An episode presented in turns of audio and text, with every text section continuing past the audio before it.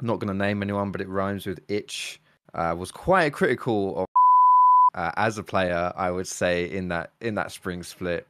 Um, and that's nice to see it. I don't even want to. Don't even give me that face, person who rhymes with itch. Don't even do it because we all fucking know. Hello, everybody. Welcome back to another episode of Side Select. Grumpy Old Men moaning about esports. We've got a guest on today. The first time in Side Select's history, we've got a beautiful other human being on to share their bucket of wisdom with us. I would like to introduce the God Gilius himself, Mr. Burke. How are you doing today, my man? Hey, nice to be here. Um, thanks uh, for inviting me and I'm doing great. I just went to the gym, came back, and now I'm here. You know. Oh wow! Are you gonna give us a cheeky flex? No, no. no, okay, that's fine. I still got the bitch tits. You know, I'm not ready yet. All right, well, you're working on those. I actually do. If you, if I don't know if you've watched any Side Selects episodes before, but it's a tradition at the introduction here. I ask you about some really important topic. Okay, um, food.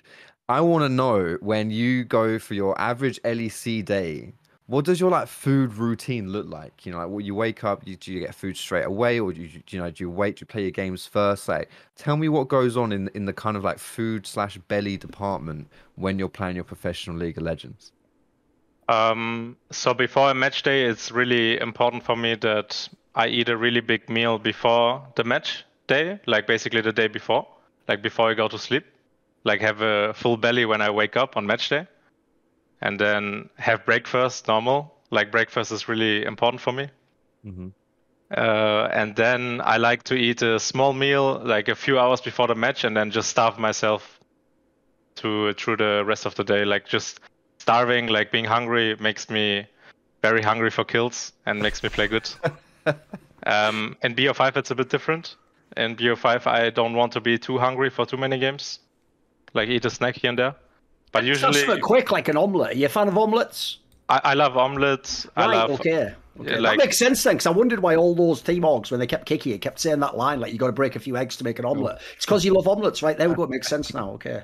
Ah, okay. I've just realised because obviously Perk says something similar that, that he. Uh, that he likes to he likes to sort of starve himself a little bit as well. Is this like the gamer nerd equivalence of like a boxer abstaining from sex? But obviously gamers yeah. don't have sex. So. Interesting detail. This is actually something, no joke. That Fatal1ty, the old school Quake legend. Actually, this was his style of how he actually did tournaments. Back when everyone took no attention whatsoever to like professionalism or like drinking water or sports science, what he used to do was in the morning he would have a really big breakfast and he wouldn't eat anything else the whole day. And his whole philosophy was he wanted to like get his fuel, but then he wanted to sort of know that he was at the same exact sort of like state throughout the whole day. He didn't want to feel like, you know, you put a burger in at three and does it affect you if the match is at five or what do you do for the game goes to nine? And that was actually his philosophy for really. He like sort of, it's like what you say with Perkz. It makes me wonder if they've got something there. I mean, my, my philosophy is like, I read that the brain takes a lot of energy for digestion of food, and like different kinds of food takes a lot of uh, brain power.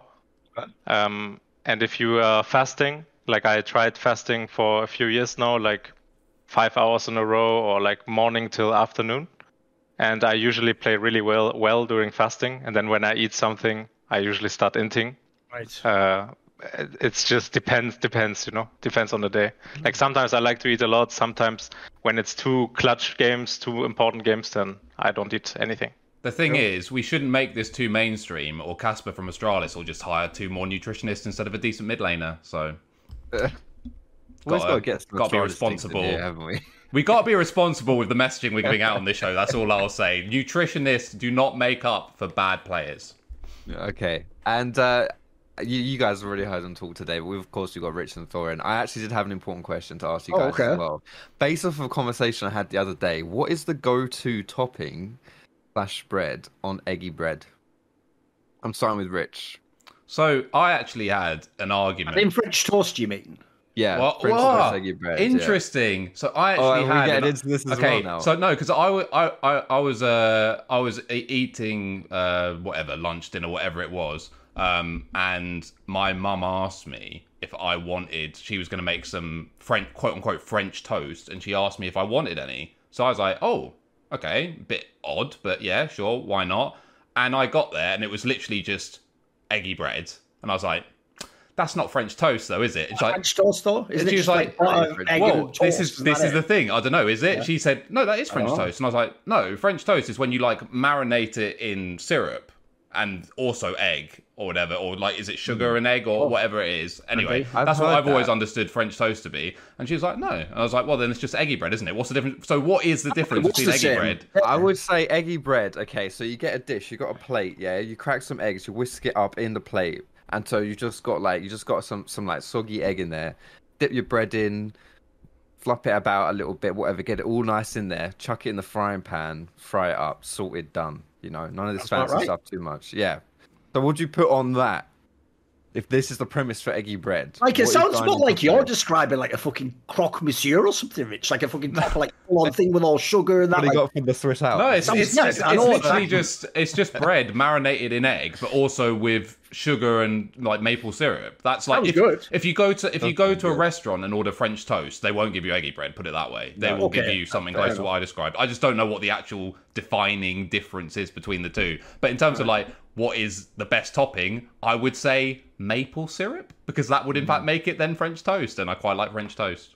Syrup is nice on eggy bread. I can get behind that. What value. I you? think I have any topping. I just eat, just eat the egg toast. Does anyone else have ketchup on their Seems eggy fine. bread? It's pretty Oh, good. no, I mean, no. toast Good, with anything with eggs is pretty good, to be fair. And I mean, ketchup rather. Gilius, Goes you pretty don't like with that. eggs. You don't like the idea of ketchup on eggy But bread. I, I, I'm I'm done with ketchup because in, in Elements, uh, Nif, my coach back then, used to cook for us and coach us, and the meta in the gaming house was whatever food Nif makes, we put ketchup on it, because It's bad cook, I assume. nah, like it was okay, I think. Okay. But I don't know, like someone You invented just it. too much, too much ketchup. and Yeah, I can't. I can't. Right. fucking. I, am done with ketchup. Yeah. Okay. I used to be They always get like a ketchup, ket- put ketchup on everything kind of guy, like put it on pasta, like fuck it, literally everything. But I've gone off that now. I think that's uh, yeah. That's but- how we could have actually wrecked fucking Foxdrop when he was saying about didn't like steak. What we should have just asked him is, does he ever put ketchup on it? And if he I said yes, that. that, would have been game over. I think he said you did, didn't you? I- Of course, of oh, course. On steak? Yeah. Oh Okay, right. It's all thing. Don't worry about it. It's all past episode. Yeah. Let's not get into that because I will get torn apart for saying that. Let's move on to what we actually came in and talk about. Not eggy bread, not food in general, but League of Legends. We've got a whole playoff series for you guys today on uh, Epi. And of course, it wouldn't be any justice if we have Gilius on the show without asking him about his experience at LEC and uh, with SK. You guys were very close to making the playoffs, Gilius. Um, it was Mhm. what one or two games off. Like it was, it was. Yeah, I mean, you've you probably couldn't have come much closer if you tried, to be honest. Um, but ultimately didn't make it. I just kind of want to get your thoughts on the season, on on this spring split. You know, what kind of went wrong, and maybe what you could have done differently for the postseason. Looking forward to summer. Um. So yeah, we were one game away basically. If we win versus Excel, we would make it because we knew we were gonna beat Misfits because they were really really bad uh, at that time. Um. So for me, it was uh, personally it was really bad for me that I had to take six months off um, in the summer split last year. Um, I basically am a player that plays really well when I'm like uh, always playing and being active and I like evolve myself as a player. And I feel like this spring split, I basically had to start from scratch. I lost a lot of my habits because in the off season, maybe I focused on too much individual stuff and like lost a lot of team play habits and stuff. And then I think I'm, I'm overall really happy with my team. I think our first uh, half of the split has a lot to do with me also not playing that well our scrim results had always been good, but I just couldn't perform in the officials for some reason. And then I kind of found out why that was. I mean, I don't want to go into detail, but and then the second half of the season, I started doing really well, and almost did, actually made playoffs. And here and there, we dropped some games to like Astralis. Had a zero-two record with Excel. I think stuff like that just cost us playoffs. And I'm it's the first time in four to five years that I miss playoffs playing actively for a whole split. So it's a new experience for me. Felt really bad when it happened. Um, but now I watching playoffs, I kind of feel like we wouldn't have gone first anyway. Like uh, I think the Rogue, G2, and Fnatic look really, really strong in my opinion right now. And I don't think we would have caught up to that. Like we would have no, never won first. So I'm like fine with it, you know. And like looking forward to summer, and I think we have great chances in summer. Okay, so I was gonna say, like, it seems like there was a problem, then you, you you identified it, you fixed it, and then from then you guys started rolling. So good mm. news for summer, hopefully for you too. Um, I, I guess I'll ask Rich and Thorin as well. Like, what do you think from the outside looking in? Like, when you're looking at SK and and how they were performing in amongst the rest of the LEC teams, just to be on to be just on the edge of not quite making it. Um, anything you would have you know identified there as well? I'll come to you first, Rich, on that. You're muted, you're muted. You're muted for us, Rich. Oh, sorry. Obviously, I would say that um, yeah, we don't know about like the inner workings and like the coaching mechanisms and what the day to day life looks like. But like as an outsider looking in and watching the games, um, I think SK just lacked like I think for SK to win, you guys all needed to play like well and everyone to do their job properly. I don't feel like there was enough carry threat in the positions where I would want to have it to for you guys to win the odd game here or there where someone can just take over the game like specifically like top, mid, and ADC. Like I don't feel like I was sort of sitting back waiting for one of them to explode and pop off and take the game over where you know maybe things weren't going too well.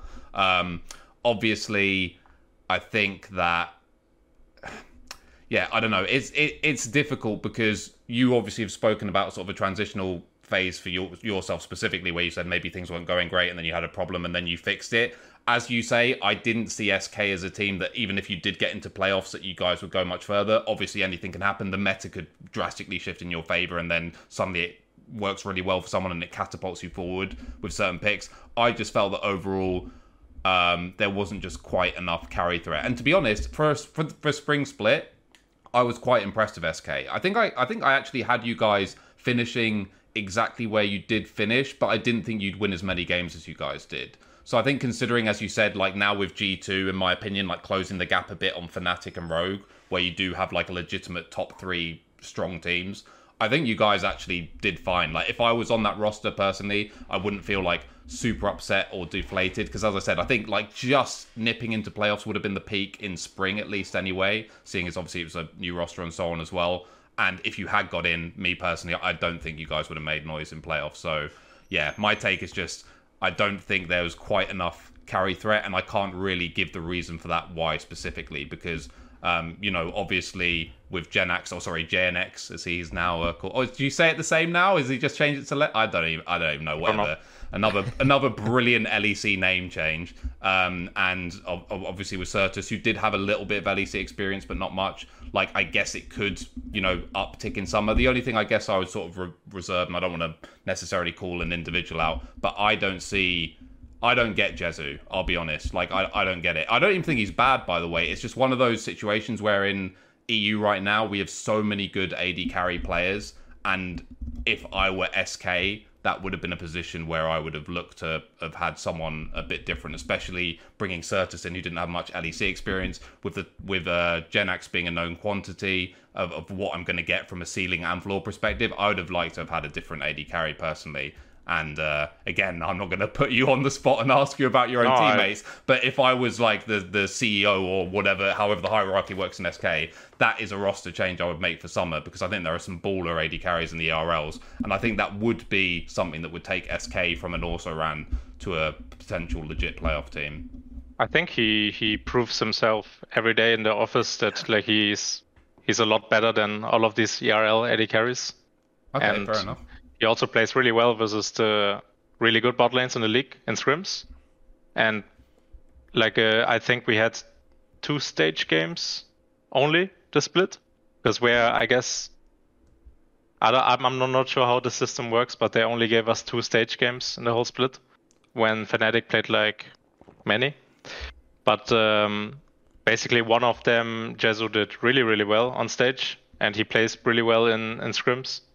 So I think uh, they like he's really young player. You know, he's like I think 21, 20 years old, and he's learning a lot. And he shows that he's learning stuff. Like his learning curve has been amazing. The split, for me personally, to to see. And like we have a lot of hope in him, and uh, like this is not even a conversation. You know, like we're not doing any roster changes. Fair enough. Heard it here first. SK, no roster changes. There you go. Well, maybe I maybe I jinxed it. You know. Like, But you Yeah, know, you're the one who's Gilius, actually out, typically, by typically when you're hearing from the org that or the other players there won't be any roster changes, that means you're the one leaving the front door, mate. Just, just, just so you know, old, old org owner strat there. Edge.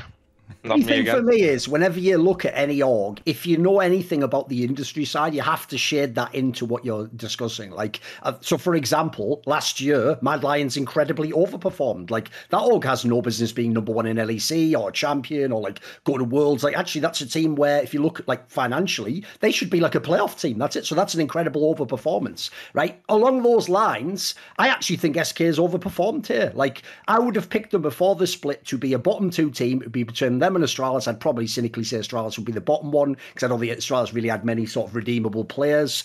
And then I would assume that BDS would have been above them just because I thought, what if even just one rookie plays well? It happens, right? Didn't happen as was the case. And also, industry wise, I used to work for SK Gaming. I know it's not an org that is going to spend a lot of money in modern day esports when the inflation of the salaries has gone out of control. So I would also guess they're probably a bottom two team in terms of salaries paid. Like, if you notice, they don't tend to get many of the big names coming out the ERLs. They get like the group after the big names when the other big dogs come and seek theirs. They come and they get a Sertuss. They come and they get a Jenax a few years ago. They don't get like the number one person. They don't get like the fucking. I mean, even Takui using LCS actually was more highly rated than some of these players. So to me, realistically, I don't expect them to be a top team. Actually, as you're saying, if they could make playoffs or they're a contender to make playoffs, that's actually job done for my money. And I look at this split. Look, the first half of the split was terrible, obviously in terms of record. But even then, you look at some of the games that are won and some of the games that were almost won. Like I thought actually the team overperformed all in all. Like they had a couple of really big wins I didn't expect over top teams, and then they had some games where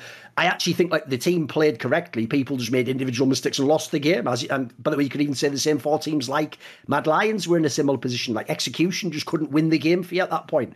In terms of the actual roster, that's the other problem. Is I just don't look at the roster and expect that much. I, I think they actually have two players. And by the way, I don't give a fuck, mate. You know I'll flame you if I flame you. But I would actually say Gilius and Treatz are the two players who actually, uh, in my opinion, are they're overqualified to be on this roster. They could both be on playoff teams. I actually think Treatz low key. I don't know what's going on politically in his career because I just don't understand. Like, I look over at like Vitality and I'm like, what is Labrov doing these scrims that fucking makes him so much better than a guy who, in actual officials, makes the fucking support players and roams that you would want Labrov to make? Like, I don't get what fucking. I, I guess fucking Carzzy and Perkz just must get the best foot rubs ever from Labrov because I don't get it. So I think T- Treatz is way better. And that's why I think, I fuck what Rich said. Jezu sucks, mate. Because here's the problem, Gilius. I don't see scrims and I don't give a fuck Yeah, about know, I the. ERLs. So as a result, I will say I'll give him one piece of context, which is I think unfair. Which is I do think it's unfair when people compare people at the top of the ERLs with people at the bottom of the LEC because the quality that the LEC guy is playing is way higher than the ERL guy, and because the ERL guy gets to farm against shit teams, he gets to have all these great pop-off games, and then he only has to have a couple of big games in the like real matches in the ERL. So I do think that's a bit scoffed. It's why every year you get these players come into the LEC and then drop back down like the Woolites, the fucking Jactrolls. You all think they suck because you want to watch LEC. You're right, by the way. In LEC they suck, but in ERLs they are the gods. I'm not joking. They are fucking amazing players. Mm. So my problem with that is like I'm not saying Jezu can't be in LEC. I just don't think he's very good at the moment, and he has Treatz in his fucking lane. I think low key that guy is mad underrated. Then Je- I, Yeah. I think Rich nailed it perfectly. The main problem is not enough carry threats. Like if I look at their team, it goes like this, right? Jezu I think, is not very good. Like might be. I mean, Xmatty's in the league, so he's the second worst uh, ADC. There you go. Then we've got fucking Sertuss is actually all right. He came in with a bit of hype, but even then, I thought he had some good games. He didn't. He Pretty definitely didn't have some like outstanding performance, but he had some. He had some good games certainly. So my problem is realistically, Sertuss is the only carry threat on that team. Like Jenax's whole shit is sort of like not bad for a role swap. Like that has to stop. Like it's are you a good top laner is a question. And in this team, sadly, it looks like they do play like. Give Jezu, Jezu his jinx and he will carry. Like, so it looks like they even do make this guy play like fucking weak side or something. So I just think the whole team is just not like it's an okay team for relative to the org and expectations, but I wouldn't be like going crazy. I think they actually slightly overperformed this split. Yep. I mean, we we beat top teams in do or die situations right. for them as well. Like uh, uh, they they needed to beat us, you know. Like uh, Rogue wanted to beat us on stage, Yep. and we completely cracked them open. Um, Misfits needed wanted to be first place, and they had no chance with us. We stomped them in 22 minutes. Pentakill G2? Jezu. Your favorite player did a pentakill, Jezu. and yeah, like uh, G2, they banned two junglers against me because they thought I'm a two trick, and then I played Volibear, and I completely like Jankos looked like the biggest clown that game. so yeah, I'm I'm not sure like uh, like your POV is interesting because you don't know scrims, right? And it's fun to listen to you. But I like I disagree as a player, right, with a lot of stuff. Yeah, Understandable. of course. And um, SK is an organization uh, now with the new GM. I'm not sure if you guys know who it is. No, no. Tell us. It's uh, I mean I'm not sure if I'm allowed to say this actually. Oh, don't. I mean, don't it's don't public about it. info, right? I don't know. You told Which me. i- I can bleep Yeah, it. I can bleep it out because we're not live. Yeah. So I can check it afterwards, and if it's not, I'll bleep it out. Okay. Okay, so my uh, GM is Crepo. He used to Oh, be okay. right, and uh, he has a lot of experience, and he brings all the good stuff that he saw in the in the good teams he worked in. He was, I think, in G two as well uh, for a couple of. It's like an um, analyst or years. something, he? Yeah. Something Yeah. like. So like he made a really good environment, and I really like our office, and we have like a cook, personal trainer, stuff like that. So we're like healthy and good practice. So I'm like I'm actually really happy in this org, and my salary is uh, good. Like I'm pretty happy here. Well, that is the word good means fucking nothing there, mate. It's a relative term, is it? So yeah, all I'll say is saying good might just agree with everything I just said. So carry on. Next Do segment. you it's know good. what like the other players good. make stuff, Gilius? Do you like talk with each other with the other players to make sure you're all getting like paid a fair amount? Um, I mean, you you kind of like if you talk with players. I mean, we're not allowed to say our salaries, right? No, you are. You are technically allowed to. I just, Okay, I mean, the org might say you're not, but I don't know. But as far as I know, legally in most countries, I believe it's even a lawyer Yeah. allowed to discuss your salary, like just to stop like anti-union behaviour or something. So like. what I would say, from as hmm. I deal with like player contracts most weeks, they the contracts would have you believe that you are not like an NDA And the, yeah, yeah, the sure. wording the wording is specifically also geared around that you're not meant to share salaries with your teammates and stuff like that. But obviously, I shouldn't say everyone, but yeah, obviously in reality everyone does, and it's impossible to please. So it's kind of a it's whatever. Yeah, yeah. But I mean, here and there you pick up what people earn, right? yeah, of course. Because some there's people al- tell you. also one one teammate that like likes to pay more often than others, right? Like just you just know sometimes who makes the most money or like who should get the most, right? Like I, if I if I look at players like Perkz and Alphari, I'm pretty sure you know they they make good money, you know. Yeah, of course. Yeah. Do you ever? This is kind of getting a bit off topic, but do you ever like when you're if you're like negotiating new contracts with teams and stuff? Like, how do you know how much you're worth? You know, like, do you talk to? uh, Do you like look at other players and you're like, hmm, I think I'm about as good as this fella. How much do you reckon he's making? And then you talk to him and try and find out, or do you just kind of take the best offer given Mm. to you? I mean, I used to be in situations where I could choose between many teams, and then my I guess my salary would be higher. Like as example, when I played really good years in Schalke, where my contract would run out, I think I always signed one-year deals in Schalke because we never knew when it's gonna get sold. You know, it was a ticking time bomb. Um, Oh, Darius X Gazprom. uh, what? It's all right. And then. I, I don't get it. Okay. All right. And then You guys even asking him, it's obvious, right? All you have to do as a pro is ask people who are former teammates of yours and the team that you're on. Well, he was on every team and he had every teammate, so he knows all the salaries. Problem solved. I, I mean, I, I kind of have a good idea. I think where Yes, like loads of people, of course. But I'm actually really humble when it comes to salaries. Like I'm not a player that will deny a good offer from like where a team teammates that I really want to play with, and they just It's about having Uh, a good team first and foremost. You. yeah, like I, I want to play in a team that with the big. I respect. I can't even fucking talk. The players, sorry, the players need to be good, and then I want to play with them, and then we talk about salary.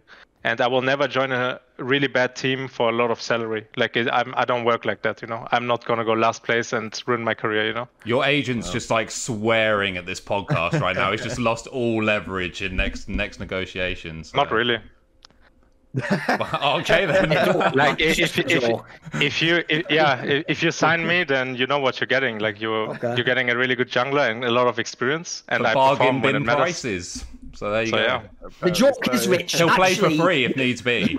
That's No. no. minute. You've actually just fucked him completely, Rich. What he essentially just did there was signal to the world that on the one hand, it's good that he's in SK and he feels very confident about the future because of Crepo. But on the other hand, Rich, he would join a team with better players if the, even if it was less money. Like, please just let him. But it's like he's writing SOS and Rich is going like SOS. But what exactly specifically does he want to do when we get to the desert island? Go like, rescue. come on, the SOS could mean anything. It's like, I mean, I yes, if.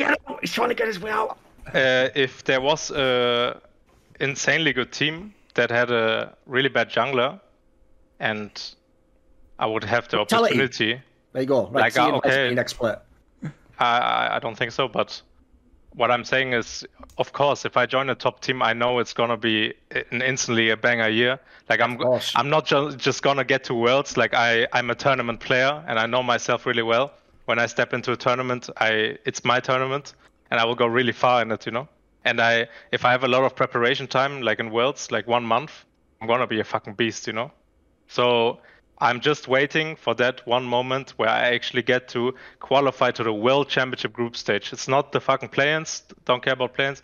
I want to play the group stage of Worlds. Know who I'm playing against because I'm really good at um, basically analyzing my opponent and like seeing his uh, weaknesses and strengths and making a good game plan.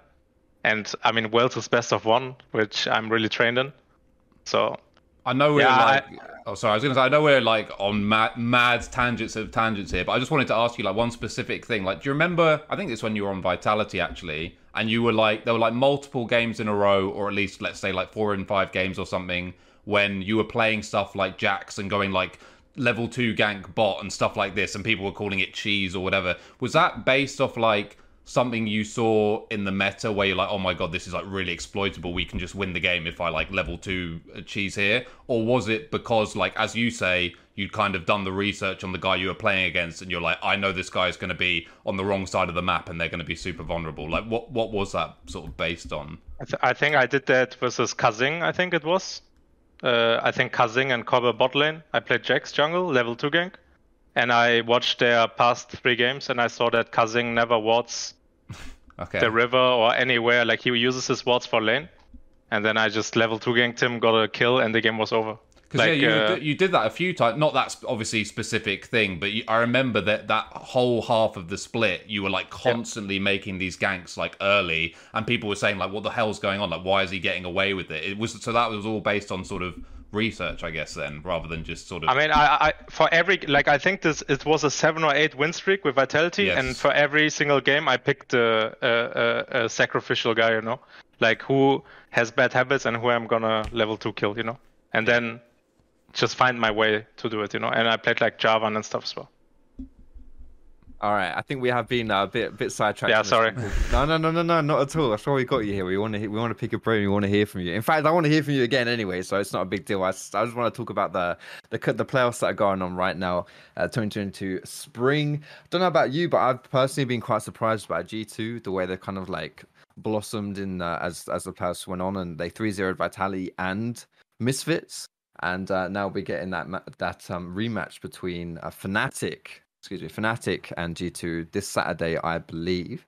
Um, I honestly, obviously, Fnatic's already beat them once so far in the playoffs um, to knock them down into that lower bracket. But uh, I, I don't know with the way that G2 ha- have have kind of looked like they've improved so far, a- and maybe Fnatic you know, with that reverse sweep versus Rogue uh, looking a little bit shaky, do you think it's going to go like the same way as before? Do you think it's uh, you know Fnatic's game to lose and we'll see them in the finals versus Rogue, or you know what what are you thinking about this matchup between the two? Uh, you know, Gilius, I want to I want to hear your thoughts. Mhm.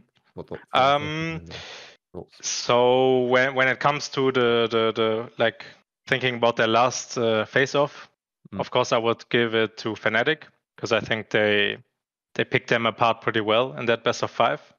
But now like I kind of changed my mind because G2 is on this momentum swing like 6-0 in their last six games.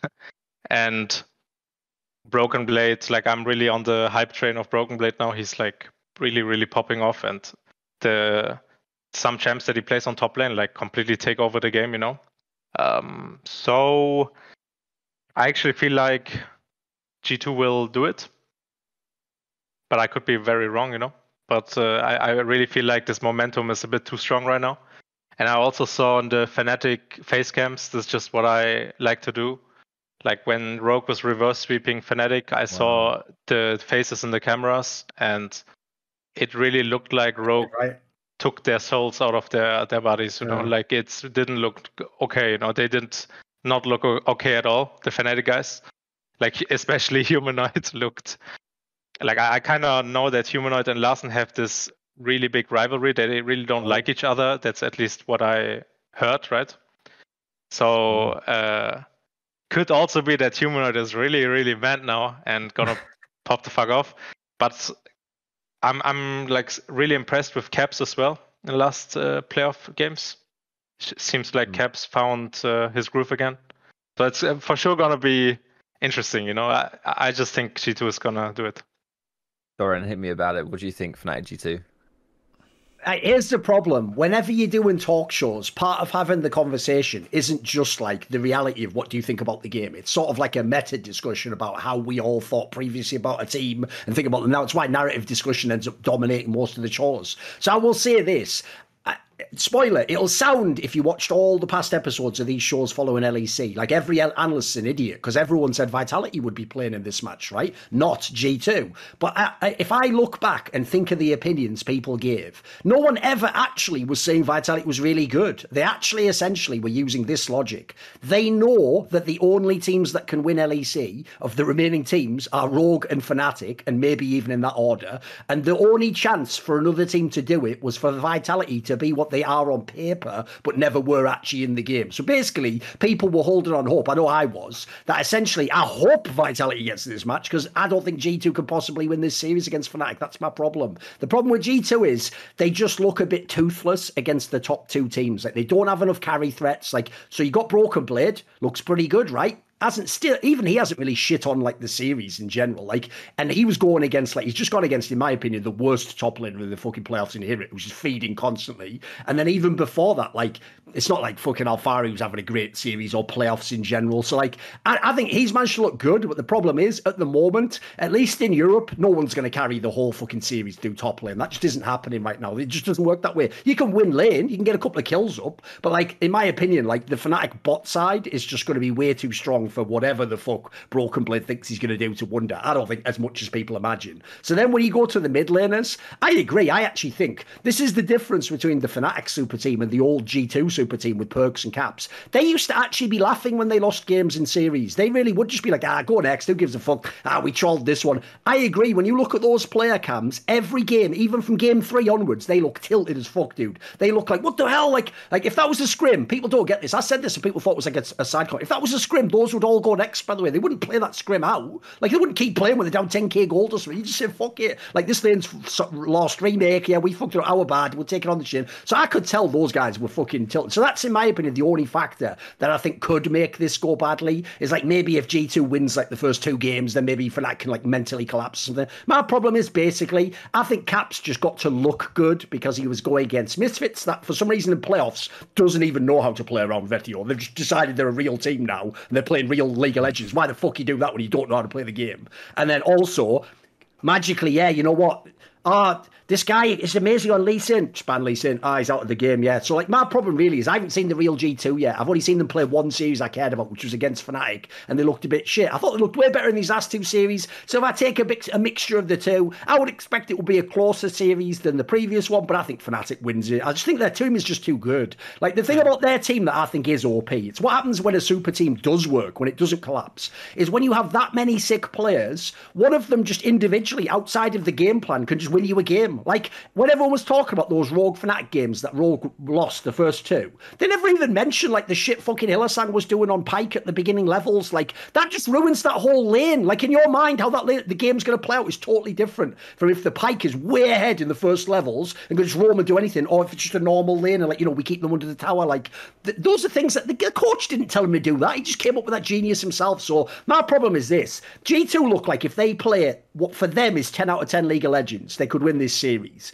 But I think Fnatic almost has to play really badly to lose the series. I think somehow they can even trip over and win. So I'll take Fnatic for this one. Fnatic coming out on top for for Thorin. G2 coming out on top maybe for that's what you said, Gideon Australia. You're thinking G2 are, are gonna kind of bounce back. Maybe they have the, the edge Actually, in this one? like after Thorin explained it so well, like the thing is, Rogue also made Fnatic work so hard for the first two games. Like Fnatic was really, it must have been exhausting to finish those games off the first two, and then maybe Fnatic was just too tired, and then Rogue just started pounding on them, you know. Uh, so I'm. It's actually hard to say who wins the series. Like it, I I feel like it's gonna be a three-two, like really banger series, like Silver Scrapes, you know. But I just don't know. Since, since every all those players were talking about that storyline that apparently like Fnatic is shitting scrims or whatever. Would you can you confirm that? Were they like just trolling when they were scrimming or just not playing properly or something? Uh, they 5 0'd us one scrim day and then they blacklisted us. So I only got to scrim Fnatic. All right. once. Fucking hell, okay. Like, this, is, this is uh, what I said on the last podcast, by the way. I said this only Okay. applies for the top half teams because if you don't prove yourself in the first scrim block, like the Eastern Right. teams at Worlds, they will blacklist you. So I, Right. c- I could not be Oh, less fair I, not not four, f- uh, f- uh, 5-0. It was 4-1. I actually one game I really really popped off. But uh, you know the way they draft in scrims is kind of silly in my opinion. They draft the strongest, most brutal bot lane possible. It's like it's impossible to win lane against that stuff. You know what they pick, and then they send their jungler bot skip scams and they just explode the game every game on bot and I feel like they it doesn't teach us or them like how to play the game correctly. Like yes, um, I can match it and it's all gonna be fine for my bot lane, but they just like perma push play like really in a stupid way, you know. And when they're snowballing, they're not getting a tower. They're like standing in front of the in between two towers. So it's Right. like I I- I don't know like what to think about their scrim stuff. Like Fair enough. apparently it doesn't work with the top teams what they do in scrims with us it worked but yeah Fair. Gilius is a bit 50-50. Thorin is, is, is more on the Fnatic side. Are you going to balance it out with the G2 vote, or are you also going with Fnatic again? So I'm ki- I'm kind of more in Gilius's way of thinking about the G2 thing, where I'm. It's not necessarily that I'm going to pick G2 to win, but I do think they closed the gap a lot. I think what's actually really interesting is if you go back and look at the first series between G2 and Fnatic, that is such a weird series when you look at the context of the games they've played since. Like I was trying to work out like which side of the maps basically both junglers were playing towards, and basically neither jungler did anything in most of the early games. If you go back and look at those games, those early games are like dead. Apart from game three or four, I think there's like it's very unlike G2 historically, and it's very like current Fnatic. They're just not really doing anything. So I think the jungle matchup is going to be super interesting because Jankos, especially in the Misfit series, was absolutely balling. Like he was playing so well. And basically, I think this series comes down to a decision that Jankos has to make, which is he knows almost certainly that Razork's going to play to bot.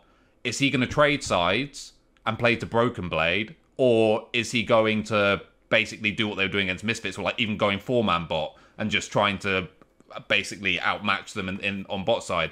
And I don't know. I mean, what I would say, and obviously I'm like the resident Flakked hater, right? But I do actually think during playoffs that Flakked and Targamas have kind of shown that you could trust them enough, maybe, to leave them and trade sides. But I still don't know if it's the right thing to do. So my problem is that Fnatic's bot lane, I do think, is just better, like just straight up a lot better than G2's bot lane. So that's where I'm really struggling because if they were more even there, I would actually pick G2. I think Razork's just looked very inconsistent. I think he's had some really good games, and I think he's had some sleeper good games where in games they've actually lost, where people have just decided that he played badly when he didn't actually play badly. His team just kind of let him down. But I do think he's also had a lot of games where he hasn't looked very good. And Jankos' last five games, I think, of, of the six that they won, he's just been balling out of his mind. So, yeah, I don't know. I think it's a lot closer than people think. Um, I also think obviously mid lane's interesting because as as Gilius said, like a lot of the players, especially humanoid, did look completely deflated. And what I thought was really telling and kind of disturbing is that upset of all people was the guy. It seemed kind of like trying to g everyone up and keep motivating while everyone else was deadly silent. Like upset, I'm not going to chat shit about him or whatever, but he is your stereotypical like relatively you know quiet diva AD carry who's not the Mr. Motivator. So when it's him, the guy that is giving the big speech essentially, and everyone else is silent. I think that's a mega bad sign for Fnatic. Again, you have no idea if that's just going to be them not getting much sleep that night and they'll bounce back, or if it is actually, as Gilius said, like Rogue just completely destroyed their confidence. I, I don't know which of the two it is, but because of all those factors, I do think it'll be a really close series, and I do think it will be five games. I am gonna lean with Fnatic. I do just think they have a bit more firepower, and I do think the bot discrepancy just limits the impacts that Jankos can reliably have, even if he does decide to uh, trade side. So uh, yeah, I don't know. I I, I go Fnatic three two, but I think it's a lot closer. It'll be a lot closer this time around than it was last time around, and both teams are playing differently now than they were during that series. I have a question. Who, Yeah. who do you think uh, Rogue decided to to scrim now? Like, uh, oh, which, the, which team are they scrimming against? Ah, yeah, Because you'd think logically it should be G2, right? probably right. And then Yeah. Fnatic has no scrim partner or what? Presumably, yeah. So, so basically, G2 might be getting better practice, yeah? Hmm. Yeah, I Yeah, I think guess it's that's. I mean, I don't think any of the other, t- from what I know, I don't think any other teams con- are continuing to scrim. Like people so. aren't doing trials or shit yet. So I, I, yeah, I guess it must be either no scrims or yeah, Rogue G two. Or play your academy team or whatever, the ERL team or whatever the fuck, right? Yeah, maybe. Hmm. Probably something like that. I think it's uh to give my opinion on the matter. I, I reckon it's going to be Fnatic taking it. It will be closer than last time because I do think G2 have really stepped up, but I don't really think it will be mega close because as much as I do think G2 have improved, um, I think Fnatic have only looked weak really because they played Rogue. I just think are really fucking good. Like, let's just put some respect on Rogue's name right now. You know, like they're just really Oh, yeah. good, A- a- and I think you know, we're picking apart how Fnatic played against of their performances and and all this, all this stuff. Like, fair enough, you know, like obviously there were mistakes and you know, like lost the series, justifiably so. Um, but Rogue's just really good, honestly. I just I just think Fnatic and Rogue are like a step above. So Fnatic should still take this series. I think it will probably be like a three-one or something like that, and uh, you know that would just be G two kind of done for the split, and then we'll get that final. That we'll get that Rogue Fnatic uh, rematch, which I think will be an absolute banger. By Oh, the way, be mega, yeah. yeah, like it was already good. You Yeah, know, with yeah. the reverse Mate, sweep. those uh, first two games, the ones that Fnatic won, like as you say, it was so close and so hard. Like if I saw when I saw those games, I was like, dude, I just hope both these teams go to Worlds this year. This will actually be a really good fucking year for you. The, the only thing I would say is like game one, for example, where Trymbi was literally 0 3 at five minutes because he was just face checking in bot lane. Like, that's an, an anomaly where they got so. Yeah, yeah. The game should be completely over. So the thing is, obviously, I'd bet on it probably being a banger series, but there was also just the flip side that Rogue had their two worst ga- worst early games of the entire year and they still nearly won both of them mm. and then just goomba stomped them the next three games. Like you could or, or, or, you know could anything ifs buts whatever but i wouldn't be amazed if rogue just smashed them in the finals as well. But we'll talk go. about that in a bit anyway Yeah, well, let's move on to our to our next topic, though. Um, I don't want to talk necessarily about Rogue as a team, all in all, but I do want to talk about the uh, the MVP of the series. I don't know if that's official or not, but I think it's uh, at least unofficially the MVP of of the Fnatic Rogue series, Malrang. Uh, that guy who, in the in the first half of the spring split, was just like crazy levels of pressure, ganking everywhere, making making himself known across the entire rift, like consistently in all the games. And then it was coming out about how you know his playstyle is is unsustainable. Uh, different interviews with with various like junglers saying like uh, that you know they just think that Malrang's flipping it a little bit. Right now it's working, but teams will you know they'll figure him out, and then he'll he'll start to fall off in the second half of the split, and then as playoffs uh, approach. Um, I think out of all of us here, I'm not going to name anyone, but it rhymes with itch. Uh, was quite critical of Malrang uh, as a player, I would say, in that in that spring split. Um, and that's nice to see it. I don't even want to. Don't even give me that face. Person who rhymes with itch. Don't even do it because we all fucking know. We all the vods are there, mate. If we want to plot the receipts, it's all on that YouTube channel. We can see it. You're shit. okay, anyway. Isn't isn't the VOD, isn't the VOD of me saying Malrang's going to monster diff every single jungler in the first half of the season and You then they'll catch up a bit? That's what I said. That's what I you said. Thought you, I swear, even when he was still at his apex, you were like, "Yeah, but I mean, he's gonna." But I do just think he's kind of flip.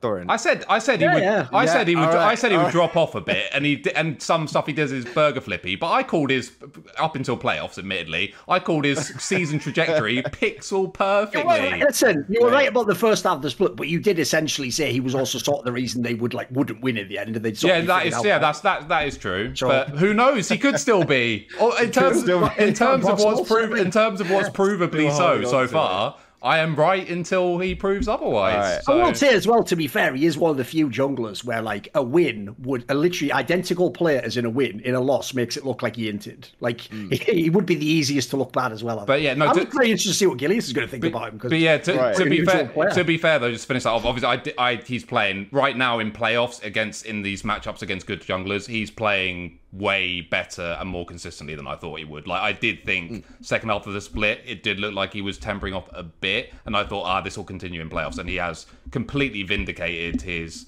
Um, entire regular season performance in playoffs so far. So yeah, I'm I'm definitely uh, not 100% correct. We can agree on on that one. We'll call it 95%.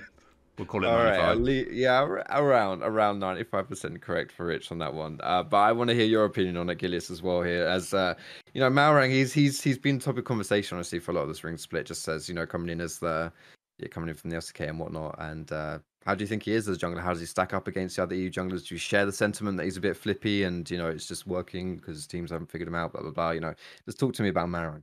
hmm Um.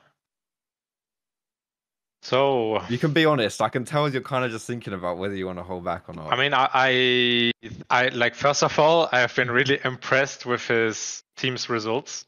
That's what I'm gonna say. Like, uh, okay. I guess what he's doing is really working, and I think Larssen and Trymbi are really good at playing with him to, as well. And it seems like he's a Korean that speaks good English, so that's like very good. But like I've scrimmed him quite a lot actually. I'm not sure why Rogue scrimmed us so much, but we I played many many days with them, and I've diffed him a bit too much for my own uh, belief to like just to say like he's like better than me or something, because I really believe with all of my heart that I'm a lot better than him as a player and jungler. Um, like my record with him is one one but uh, the first game, it was the first, my first game of the split. I had, I think, I completely outjungled him the first 10 minutes of the game. No, five minutes. I was 1 0, and then I started inting, and uh, yeah. But yeah, coming back to Malrang, I think he's, for EU standards, yeah, I guess he's the best jungler we have right now in Europe, as sad as, this, as it is. I think he would be like the sixth, seventh best jungler in the LCK in the LPL, he would also get completely annihilated. That guy, Mara. So I think, I think EU's junglers are just really, really horrible right now. That's like how I feel. Like I think J- Jankos is like now abusing it in the playoffs, like 3-0ing everyone. I think Razork has been not performing well, except when he's on Volibear. I think his volley looked good, and then I don't know Shlatan. I was really impressed by Shlatan. Um, and then something happened to that guy. Lee Sin was getting banned, and he started inting as well. So I'm, I'm not sure what's going on in our league. Like I think the L- the LEC is a bit um, like I think our top laners are d- decent. Our mid laners are really good. Our bot lanes are actually pretty good this year, I think. But our junglers are really trash. So like I don't rate Malrang that high, you know. But I- he's yeah. Sorry, I have a I have a quick question. Is there because obviously you know any player is, in my opinion, is going to benefit from having a mentality that's embedded in self confidence, right? Like it, it, in my opinion, it's, if you don't have like supreme confidence in your own abilities, you're probably going to suffer a lot for it, right? And obviously. One of the reasons I've always liked you as a personality in League, apart from anything else, is because you've always been, you've always at minimum believed you can win, even if other people thought like you have no chance or whatever. But has there been like a time that you can think of in recent history where you've played against a jungler, not just like a one-off or whatever, and you've thought like, nah, this guy's a- like this this guy could teach me some things. Like this guy's actually levels above me. Because obviously, from what you sound like, just to create the chronology there, you said that you felt that you were believed that you were better than him, and then you said, but he's probably the best jungler in Europe. So obviously, I'm extracting that you obviously have the self belief in yourself that you can best anyone in Europe. When was the last time you felt that wasn't the case, and you're like, actually, shit, this guy's this guy's a beast? Uh, so so last year, I think in in the spring split with Schalke, I faced the first round G2. I lost 3-2 to Jankos, and I think I was outperforming Jankos, so th- that was not him. Then I 3-0'd Fnatic, Selfmade. And then the next round, I really felt like I got humbled by Inspired. I, th- I lost 3-1 to Rogue. But uh, it feels like it's just hard to jungle versus Rogue as a team. Like, Yeah, because of the lanes, right? I mean, what can you do when the lanes are all winning, basically? Oh, they they're just really yeah no they just play really smart all the laners as well. It's not like stupid aggression. They know what they're doing. It's like they are.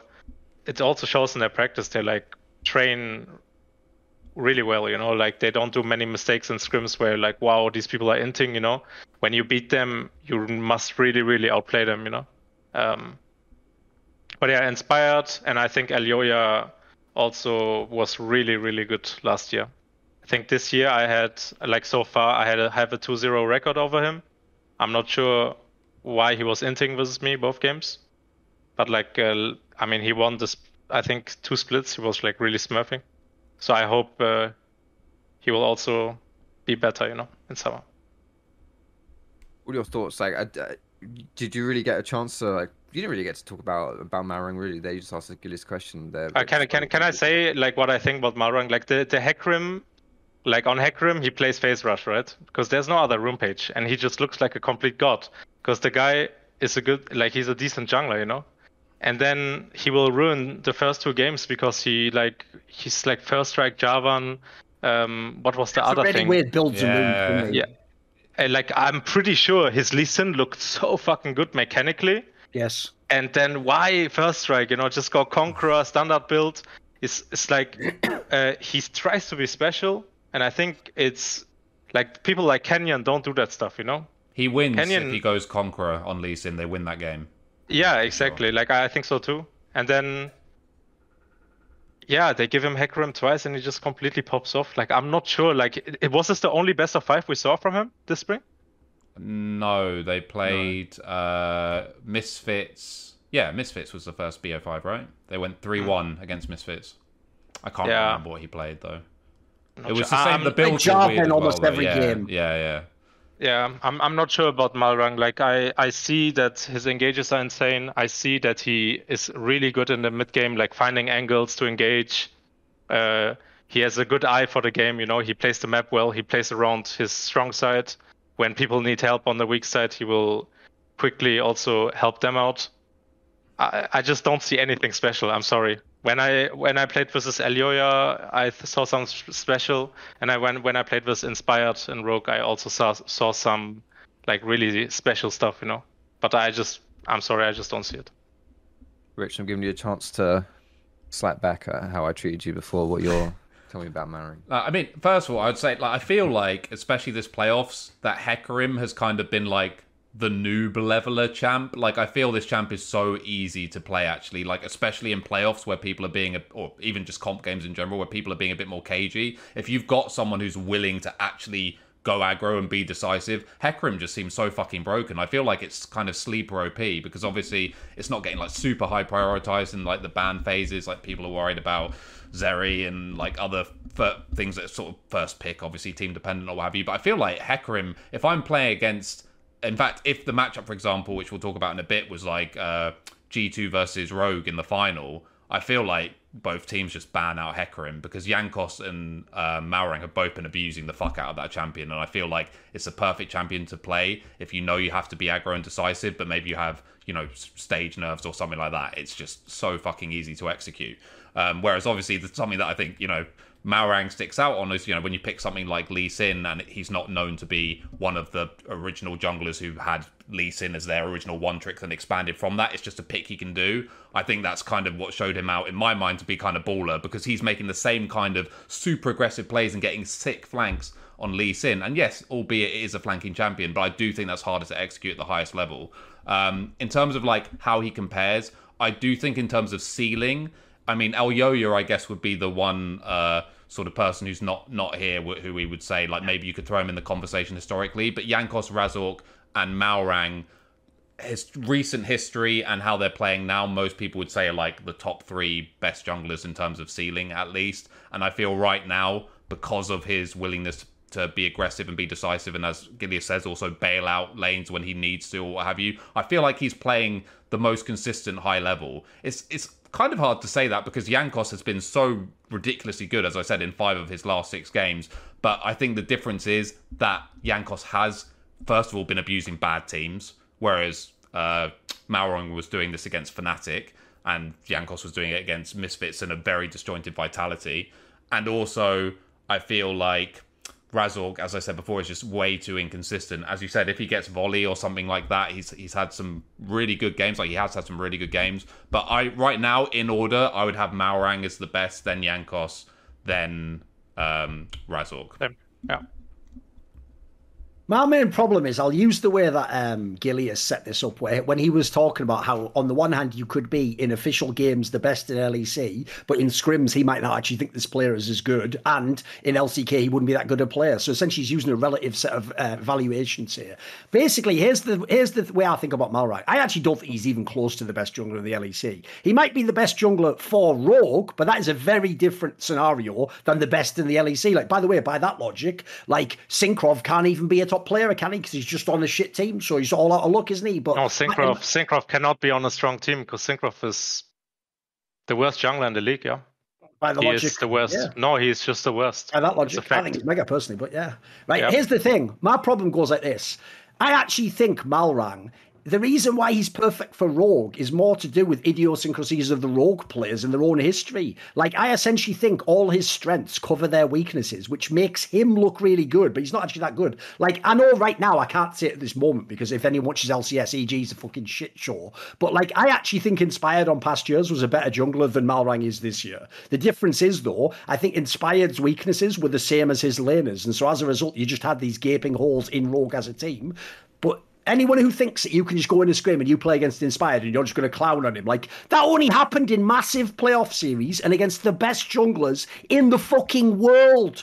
Minus Bwipo, who was role swapped, and even then he was obviously a very intelligent player. If you saw how we played it out, like Inspired wasn't getting fucking dusted off by nobodies like that. I, forget that narrative. And then Malrang, if you look at what he's doing, if you talk about a pure jungler, like let's just think like solo queue style, he's not even that good a fucking jungler as far as I can tell. Like the reason he's so good for Rogue is he plays like a psycho in the early game on a team that's already conservative and is just going to get ahead in lane. Brilliant. That means, by the way, we're just playing with house money there. If he doesn't get ahead himself, doesn't matter. Our lane is a mega. We can all just lane fine. But it means he can just gamble and flip and fucking go for the maddest psycho angles ever early on. That's why I've been on my last few shows. I just call him Jungle Hylissang. That's what he's doing. He's just doing the Hylissang plays that like people don't get this. These guys would go for that play in the worst. If they were on BDS, they'd go for these players. They just wouldn't work and they'd look like an idiot and they didn't. But I love the fact that when you put them on the right team, though, they look fucking sick. So to me, he ganks like a psycho in the early game. He sets up constantly mad flanks and fucking engages late if you're behind in a game and you need like that miracle catch or something. Like what I love is he essentially just fills all the holes in wrong. But I actually think as a pure jungler, like if I look at anyone in the world, like fucking Canyon, Malrang, eh, uh, last year inspired or something, like this guy isn't uh, he isn't in the same class as the truly great players. Like if you put him tomorrow onto Excel, they're not winning like LEC or something, boys. Like, you, would- you would also think he hinted a lot more, even though, as I say, I think he'd play the same way. I think he just would play this way on every team. I think that the only issue I have with that is that we haven't seen him uh, on a competitive level in the West be asked to, to do anything other than what he's doing, at least as far True. as we know. I'm So- speculating. I mean. I, Yeah. I watched his games in Turkey. Oh, okay. Well, then then Yeah. you then you definitely know more more than us about it. What was he like in TCL? Give us some thoughts. Um, he was like just a standard, you know, just one of the one in the mix. I think he made finals, but I think he lost in the finals. I th- I think I was was watching only the finals BO5s always, and he was losing to Supermassive or something. I don't know. By the way, I know why Gilius thinks that Cinkrof is a terrible jungler. Or this this is my get. This is me reading Gilius's mind. Okay, so I think personally, I think Cinkrof is very good, but I think he's an incredibly smart and cerebral player who has no hands. So I think in a scrim environment, anyone, any jungler who has really good hands, if they decide to play the game in a certain way, I'm just gonna guess that you've abused the fuck out of him in some scrim Yeah, blocks that you. I, I, I've abused this guy a lot this split, yeah, and Yeah. I I'm looking forward to abusing him a lot more in summer. Like if they wanna book us, like I'm gonna like this guy is not getting a, a single win. but I, I think, like yeah, I think Yeah. this guy is more, even as an individual. I think he's more than the the sum of his hands would be a way that I put it. Right, like I think he's just very smart about how he passed, being cognizant that he's not mechanically the best jungler Okay. or anything, in like a competitive environment. Again, I think players sometimes pro players they do something in scrims and they tell themselves that that would definitely happen on stage when it wouldn't. And the other guy, the other player's thinking something completely different. He's thinking, "Ah, that was a great ish- AFK moment. I would never do that on stage. Like you can never really know the the what he's thinking, you know. And I think the case in point is the fact that he has played in official comp games and he was mega for the first half of the split against players who, but as you say, mechanically he's the worst jungler in the league in my opinion. Yet he diffed and let's just say, let's be conservative and say in five of the games in the first half of the season, he diffed the enemy jungler. He did in the did, yeah. games that they lost, even, I watched games them, that yeah. they lost. So I think part of that is in scrims, that guy will never be seen to be a good player, in my opinion, just because of again, as as a culturally how we think about the game. I don't think he'll ever, you'll never leave a scrim block and be like, wow, you know that guy was sick because he has no hands. so why why can he play like that in officials and not in, in scrims? But well, first of all, I mean, we talked about this on the on the show last time, but I think the context of when the team is scrimming you and what their goals are for that particular block, sometimes you're not necessarily going to know. Like maybe he's trying stuff or limit testing is the meme, right? Like you don't necessarily know what he's trying to do, and also he may always because people play way more conservatively on stage than they do in game, right? Like most scrims, it's ten kills at five minutes or whatever, regardless of what you're practicing.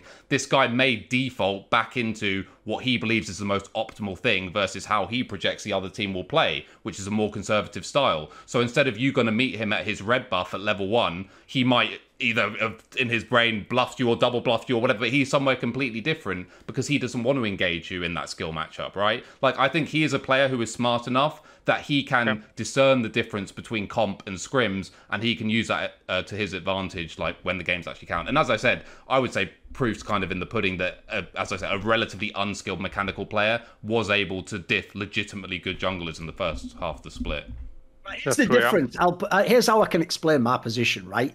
I actually think you'll notice it's consistent all these episodes. I actually think the most overrated player on Fnatic is Razork. Like I don't think he fits their team at all. But I actually think Razork as an individual player is overall a better jungler than Malrang. He's just on the wrong team. Like here's the difference. If you put Malrang onto the worst LEC team, like I told you, he'll just in all the games and look shit. Razork would probably make them like a playoff threat. That's the difference.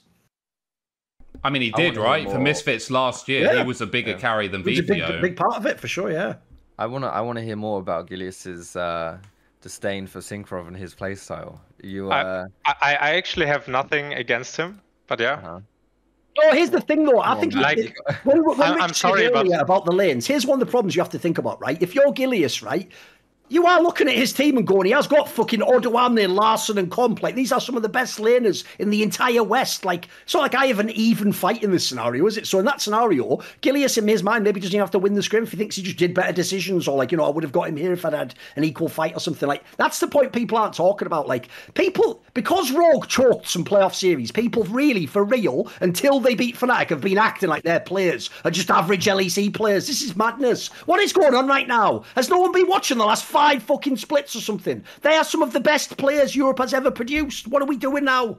What is this shit? And do- does no one have any eye test? Did you all just watch Vitality and go, Cub, he's garbage, get him back to the ERL? None of y'all have any fucking eye test, these fans. It's fucking mental, mate. Like, you can tell who the good players are. You just see it in the game. But what happens is, just as Comp when he was in fucking Vitality, that wasn't a great team for him. It didn't work. So he looked shit, didn't he? But you put him on a good team, he's like no joke, like the second best fucking player in his position. The whole game is what team you're on, not how good okay. you are. Okay, I'm gonna say this. Malrang. Malrang Yeah. is the best jungle in Europe, in my opinion, and I think the jungle level in Europe is really we- low, really weak. I think if uh, a top jungler from LCK or LPL would come over, they would completely take over the league. They will probably not speak English, so it will not work. But yeah, that was my point. Like Malrang is for me the best performer right now, which is sad in my eyes. I think Elyoya and me should be like I think Elyoya, me and Markoon I see us being pretty good. I've got I've got two kind of off And topic the questions. sy- for this. Cinkrof. So you want to talk more about Cinkrof? or Yeah. I just want, okay, I just want sure. to hear you really put a cap on that because we've actually Okay. talked quite a lot about him on this show as someone who you know because fucking Astralis, um, not BDS. BDS. BDS, sorry, b- suck. But he's looked, he has looked good, right? And then you're coming on here and you're like, nah, he's the fucking worst, worst jungler in the league. You know, He's the So, worst. Yeah. Okay, I just want to, I just want to hear more about that. I just, I, you're, you're very confident in, in your assessment. Okay, so so I've been I like I, I with my judgments of players, I'm really fair. Like I give them a few scrum blocks before I I think about it. Like maybe someone has a bad day. It can happen to a- anyone. You sleep uh, a small amount and then you just play bad, right?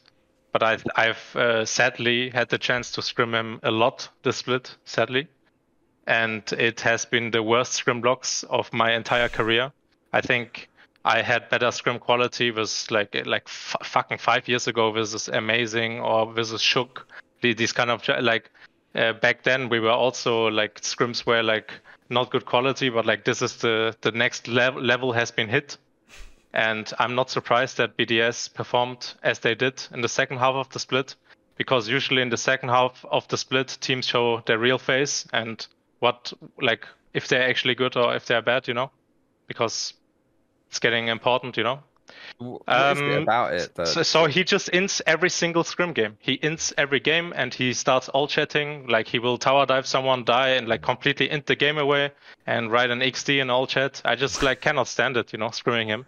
It's just uh, it's it's it has nothing to do with being professional. Like I I'm legit one of the older guys in the league now. Like I try to have a good sleep schedule, come into the office like not uh, play around, you know, like play my solo queue games, eat food, and then play five good scrim uh, scrim games to improve and like have good uh, footage, you know. So I go home and I watch the YouTube link and I like watch my games and I, I can see what I'm doing good and bad, you know. But like BDS scrims, it has been completely fucking useless. So, like uh, that's that fair enough. uh, it gets in the way of what you're trying to achieve with your scrim blocks. I can Yes. see why you why yeah, you. it's why for you sure have that opinion. sabotaging my yeah. I would also, I want I would also, sorry, I would also just say that even if like I disagree with his take about how bad he thinks Cinkrof is or whatever, I think it would be almost inconceivable if uh, what Gilius says is accurate for him not to think that Cinkrof is the worst jungler. Because when you do, like people, uh, again as outsiders, you only see the two fucking BO1 games once a week, right? Like if you play block after block, and obviously he said they scrimmed BDS a lot. If you've essentially played, it would be fair to say probably like 40 games, right? If you if these have been one of your main scrim partners against BDS, and this guy has straight up inted like 28 of those games, let's say, then yeah, it would be again. I I can disagree with you, but still, I would imagine that if I was in your exact position, I would. I, I agree that he he played really well in the first LEC games. I agree, and I, I think no one expected him to play this well, um, especially on like champs like Diana. Yeah. So I, I- was also really impressed. You know, I was like, wow, this guy. I guess he can just turn it on when he wants to. But then I started to realize that he couldn't turn it on anymore. You know, in the second half he was terrible. So Also throw it out there. I remember a few years ago. I think it might even have been Schalke, wasn't it? That he was on. I'm trying to think. I remember a few years back when Memento was in LEC, and it was the same shit there. Like what happened was his team was terrible, so everyone was like, "Ah, you don't expect anything." But then, like for the first, like say, 15 minutes, he would always actually do a pretty good job. Like you looked at, he got him in good positions. And the problem was this, right? Because his team then lost the game, and your brain, you went, "Oh, but what if?" But you actually never saw him actually have to do what you would do on a top team because he, he hadn't had the chance. And what you found was when he actually got better team, he actually wasn't that good. That was that, that he was doing everything he could at that point, and like it was like he was hinting he had more potential, but he didn't show it. So I will say it's why I think jungle role particularly it's the hardest to sort of be like you're really good, but you're on a bad team. Because essentially, Yeah. there's so many, there's so much speculation. Like, because you are just doing stuff like, but it, with this lane, I would have wanted to say, ah, who the fuck knows on that? You know, we can definitely have fun conversations, but who really knows? You know, I mean, It's a some lot. teams need a dog jungler, some needs uh, a carry. You know, just depends on the team. Like if you if you have a mid laner that's like a hard carry, you usually want someone like a jungler who can more like assist people, right? And like uh, play around his lanes and get the objectives. And then if you have a mid laner like Doinb, then you really want a hard carry jungler who can Sure, yeah. you know use the resources. Depends. I'm uh I, I really I really want to pick on what you said about how you think the jungle role is really crap right now in in EU. Um is there anyone just just real quick because I kind of want to move on from this topic as well, but is there anyone maybe in like the ERLs or something like that that you're you think maybe is like like the next Elyoya or next Mark Couple, right? something like Yeah, that? yeah. There's got to be a couple you see. Who's the who's the next talent? Who's the next one Yeah. we should watch for on LEC here? Uh, I I think I scrimmed K Corp, and I thought that One one three. um one one three he was okay, you know, he was fine. I think he's a bit too young still. Maybe needs one more year, like more experience. Uh, I actually see no one. I'm sorry. I What think about we mil- Maxi? Maxi on uh Oh yeah, Mac from the Fnatic. Yeah. I saw that he was put into the contract database of Fnatic as a substitute. So Yeah, I mean I'm- there was I'm- speculation that he was maybe going to play playoffs instead of Razork. I and I would extrapolate Yeah. again. This isn't a leak. I would extrapolate that that would be because of uh, in-house scrim performances, but also anyone who watched LVP, obviously Fnatic absolutely shit stomped that whole league, and Maxi was like absolutely mega. If they haven't announced it already, he will win the MVP. I, I assume of that league. Like that guy's a joke. But um, yeah, he's the only one that because as Gilius said, like one one three is a guy who was very hyped. Um, there were a couple of uh, other play. I'm trying to remember.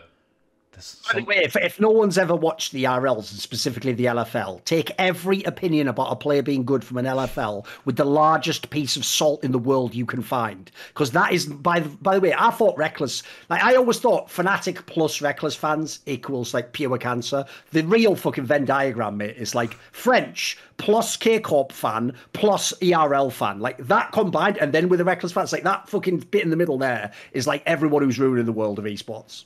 That's the, yeah, that's the Icarus beam from that terrible really James bad. Bond movie. Yeah, Really bad. no, but Ma- Maxi, if like of all the jungle, like all the ERL junglers, I think Maxi's by far the best. I think this guy's really fucking good. But yeah, we'll, I heard we'll see. Yaika, Yaikaru, and Maxi. I was These gonna say three. I was gonna say Yike, but then I couldn't quite remember what his name was, and I was afraid I was gonna say a Jewish slur word, so I just moved on straight from that one. But yeah, Yes. he's he's pretty. I mean, I guess these two are the hype ones, but I think the ERLs have been kind of milked really hard. Like, I think El uh, Elyoya, who came, who came, Elyoya, Shlatan, obviously. Uh, yeah, Schla- Mm. Shlatan was really good. Ma- Markoon was really good. Yeah. Like he became really good in the academy leagues. I think these rookies, the junglers in the EL, need like a few more years still. It that's how I see it, because uh, if they would like join right now, they would get crushed. At at least this is what I'm seeing from their play. You know. Hmm. Yeah, fair enough. I just wanted to get your thoughts on like the future of the jungle if it's not looking too hot right now. Yeah, but, um, Yike and uh, yeah, yeah. Max. That's cool. I want to move on. Last topic you got for us today, uh, talking about the very, very grand finals. Not the matchup we're going to see on Sunday between Fnatic and G2, but whoever might win in that matchup going up against Rogue. Uh, what do you think is going to be easier for Rogue? Like, if they could choose right now, who do you think stylistically has the best? Rogue has the best chance of beating. Obviously, Rogue is looking really strong as is, but if we can try and bring some more nuance into it, do you think they'd rather play versus Fnatic or would they rather play versus G2? Uh, Thorin, I'll come to you first on this one. I think they would have a much easier time against G2. Like, I think if you just look even at the champion pool of caps and the comps that they currently draft in fucking G2, I think that's a dream for the fucking laners of Rogue. They're just going to have an easy time with it. And then my problem is the only real X factor I can see on the G2 side is maybe Jankos can do something with his teammates if they set up some sort of trap for Mal- I don't know, mate. I don't think anyone can stop Rogue at this point. But I think G2, the difference is, like, they look. I, I, I don't know why people took it so harsh when Dom said this on my show. He, he made a point that the reason he doesn't believe in G2 is they never seem to do much with a lead. First of all, they barely ever get a lead, and then when they do have a lead, they're not the least dangerous bloody team in the whole league. Like you just go like, okay, they're slightly ahead of us. Like the the difference is when you saw, like we were talking about before about those Rogue versus Fnatic games. First of all, Rogue was fighting like a motherfucker to stay in these games, and then Fnatic was still always one step ahead. Like that's really hard. Like you have to have like a really good roster or full control of the game to do that. G2 doesn't have either, in my opinion. So I just think I, the difference is I can see a world where Fnatic can beat Rogue. I don't think G2 can in a best of five. Um, before before I ask you, you you beautiful people about your opinions on that as well, I feel like we kind of talked about that before when we were talking about the semi-final matchup. Um, do you have any like big point you want to make about this? You know, uh, about Rogue in the finals, Rich or, or Gilius, or uh, I feel like maybe we've kind of already talked about it, and I can talk about the rookie that splits. Maybe do this angle, like do it. Maybe just quickly say like what would have to be different for one of these teams to beat Rogue or something. Maybe that- maybe that's an angle you could do. I mean, I think as well. I think, as I said before, like when with G two, I think there's a couple of things that they did which they don't do anymore. Like, for example, again, if you look back at the G two Fnatic first series, like they had some really whack drafts G two, and then they kind of got rid of that, got that out of their system when they went on their 6-0 run. I think the way they're playing the map now is completely different. This is going to sound like a cop out answer, but I think whoever wins is going to be the bigger threat because I just feel that that will answer the question of what Gilius said at the start, and then I kind of bandwagoned on, which is G2 have closed the gap to Fnatic, but I don't know how much they've closed the gap. I don't think they've gone past them, but I'm not I'm not actually sure. So to me, whoever wins, as I said, it's kind of a, a cop out answer. But if I reverse engineer it and think of the mm. reasons why they would win, part of a big reason for that would probably be how mentally broken Fnatic were after the Rogue series. So if, for example, Jankos breaks his hand and that's like mid-game and that's the only reason why Fnatic squeaks through, I would have thought in hindsight that G2 would have been the much uh, better team rather than, you know, Fnatic because obviously they're so mentally drained or what have you from the previous series. So my issue is with G2, it's like Wunder did kind of get outplayed by Otto. Like if I start like breaking down the matchups, but if you look back at the Broken Blade games that he's played against Otto this season, he got even more destroyed than Wunder did last season by Otto. Jankos is more consistent than Razork, but I think Humanoid carries more of a mid lane threat right now in their current renditions than Caps does in terms of being like a carry threat. So I think one of the I, I would say that Fnatic would uh, Rogue would be more fearful of Fnatic, let's put it that way, than G2. But I think in terms of a win con for G2, should they play Rogue, it will be something like putting caps on a karma or one of these hyper scaling like shield mid picks or something where they just manage to survive long enough that actually some of these weird unusual uh, support comps that they've been running just pays off. A seraphine mid for example i could see countering rogue to some extent in terms of how they play the game. But at the same time the reason why a seraphine pick would counter Rogue would be because you accept that you're just a worse team and that this is a way you can be losing and still win the game, right? So I have to believe that Fnatic has a better chance just because I feel like they probably do have the higher ceiling.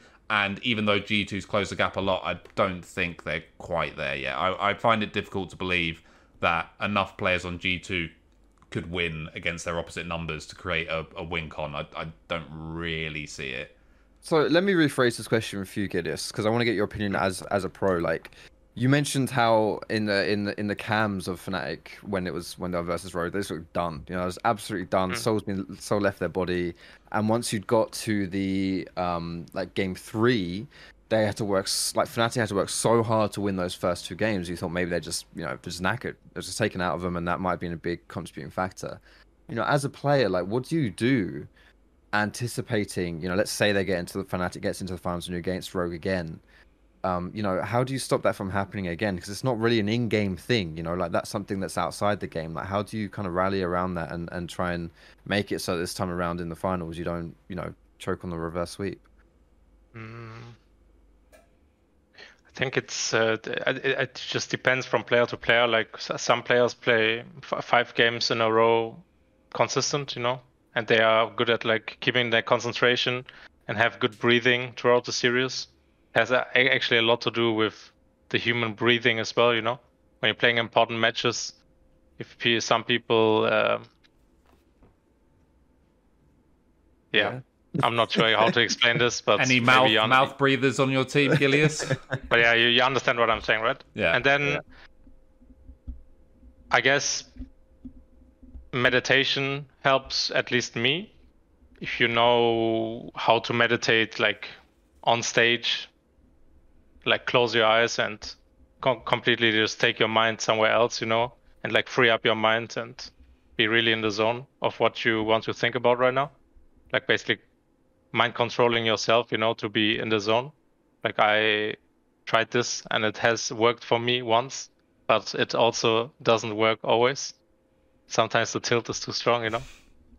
And then I guess I guess if if Fnatic fails, I think it's for me just their I guess their the way they practiced was just not good enough. Like every day you have a chance to play five games and make these five games efficient. And if you throughout the whole split can't manage to be good energy through five games, then you will not win a close series either, you know? Then they just have to 3-0 everyone they face, you know, Fnatic. And if they can't, then unlucky. It's also worth mentioning that obviously whoever whoever wins on Saturday has to play immediately another best of five the next day, which for some people they might see it as good because it's like if you have a great series and you've got a bit of momentum or whatever and you have more on stage practice or what have you. But I think most of the time most players would probably rather not play back to back best of fives like one day after another. Also, it eats into your preparation time as well, right? Because you have to prepare for two completely different teams and obviously you're showing a shit ton if you go five games of like all your picks and all this kind of stuff. So, like as a player, Gilius, would you rather like let's say that wasn't a case of you're in this position because you lost a series, but would you rather play like back to back series and feel more prepared for the second series, or would you rather have the rest and only have to play the one series?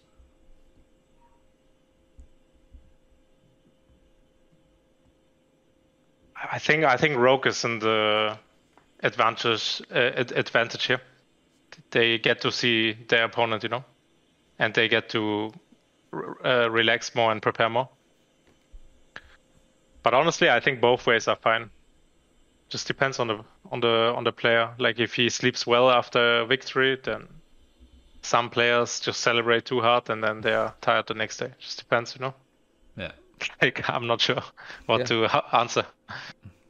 No, no, it's cool. I know it's a lot of individualism. Individualism goes into it, right? Just, it's, but it's nice to know your, you know, if you have any uh, opinions as being in those positions because you are the pro player, not us. Um, let's move on though about from from from the playoffs and stuff like that. I think we talked a lot about that. We covered most of that. Uh, and before we go, I actually want to introduce a topic that I know is going to bring a lot of energy and passion, specifically into Rich and Thorin here. The rookie of the split announcement uh, just went live, and you can see the voting as well, like who voted for who, first, second, and third. Uh, it was Shlatan, I believe, who took it, uh, at, who got the rookie of the split. Um, but uh, yeah, some questionable votings. I know you guys had some choice opinions uh, on this. Um, I'm just gonna let you guys take the wheel on this one. So uh, hit me first, Rich, and then I'll I'll pass it over to Thorin to really cap out the show because I'm sure he's gonna have a banger for us.